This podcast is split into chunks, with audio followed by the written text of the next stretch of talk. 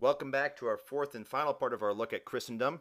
Uh, we're going to be kind of reviewing a little bit of what happened in uh, Western Europe, as well as talking about some of the new innovations that came about uh, and what they build off of, and some of the changes then that come with those. So uh, it's going to be a little bit review.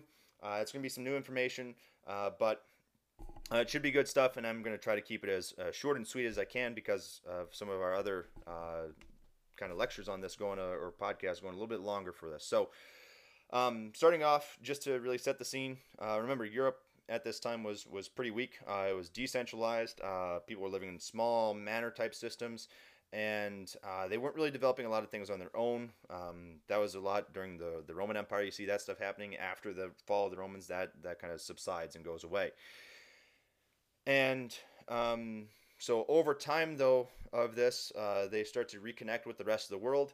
Um, and they start to adopt a lot of other things. And this this is similar to what we see happening um, uh, in Japan after the Tokugawa era. Uh, they start adopting technology. This is what we see in West Africa when they get introduced to the Muslims, and this is what we see happening in in Russia, um, more towards a a modern uh, a modern era in the Russian um, front when we get to like Peter the Great and Catherine the Great and stuff like that.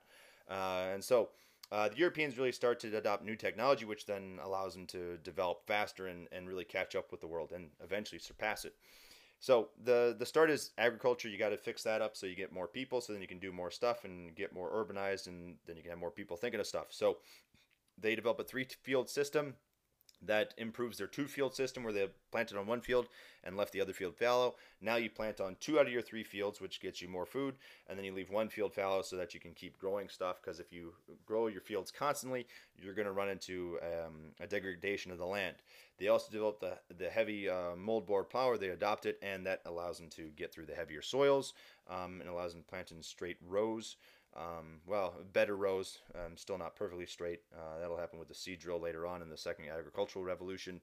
Um, they develop the horse harness, or they get the horse harness from from the east, and as well they get iron horseshoes uh, from them to put on their the horse's hooves so they can uh, do more work. And they also will get the windmill and water mills, which will allow them to grind grain more easily, so they don't have to spend as much time doing that or using animal power for that. Uh, and that will also be transferred over to other industries later on. Um, in warfare, uh, you get some major inventions. Uh, uh I mean, just the, the, fighting style changes. You get knights in in full uh, steel armor, um, and uh, that's really expensive though. and so you don't see a lot of people doing that, but you do get specialized. Those those knights, those that special order has that. but you see other things like the longbow, uh, you see the crossbow; those then start to uh, limit the power of the knights because knights are super expensive, and anyone can kind of fire a longbow from a long distance and take out that knight. Then, um, so it's not necessarily a good thing. And then you get gunpowder coming in with cannons that uh, change how you have to build your walls and change what you can do on the battlefield. So um, we see major changes there going on with that, and the the main setting we see for that is actually the the Hundred Years' War between uh, England and and France. And then in navigation, we see improvements. We talked about these with um, the trade unit, uh, but you have the compass, the stern post rudder, the lateen sail. All those help improve uh, trade and allow them to become uh, better traders and uh, trade over a longer distance.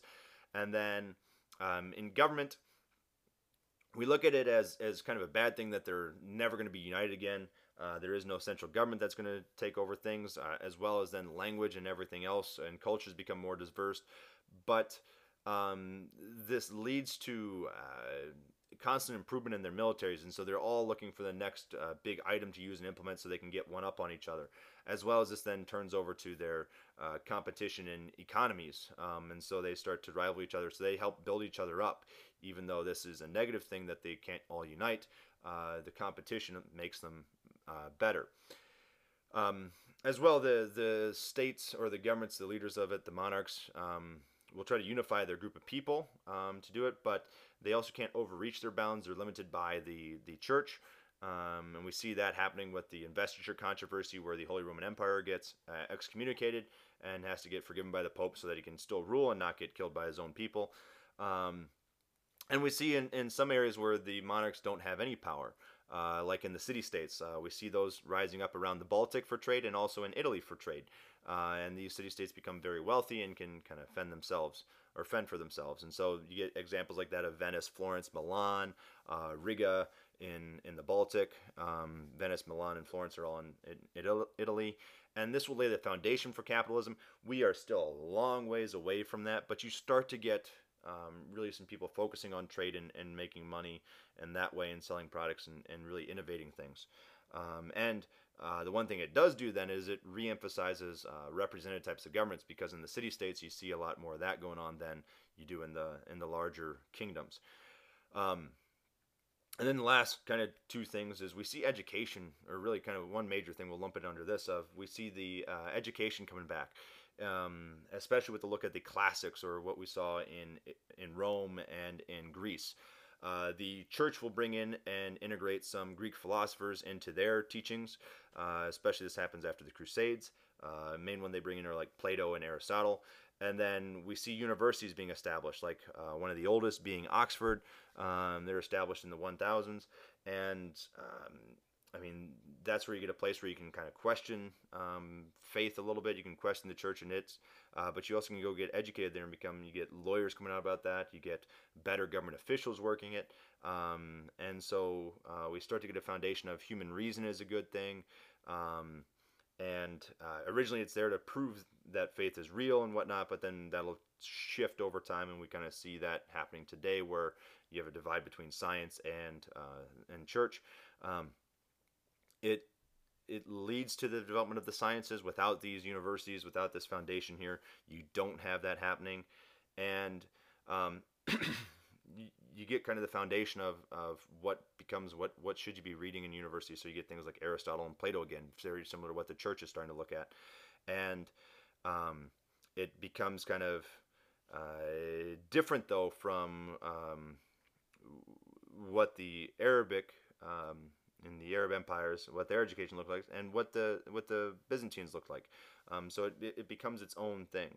Uh, but they do adopt things from them. They take the teachings from those other areas uh, uh, for what they can because they want to learn as much as they can because they've been kind of out of the loop for a little while. So, um, what we'll eventually get is this idea of um, of religion being kind of one thing and academics being something separate and not being totally integral or completely apart of one another.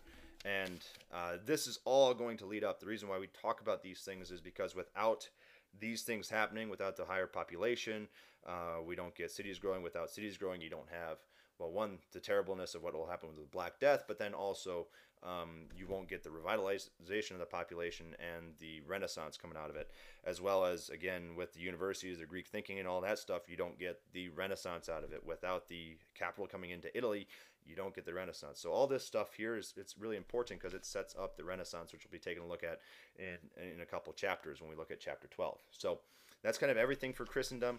Um, and uh, next week we'll be taking a look at the the mongols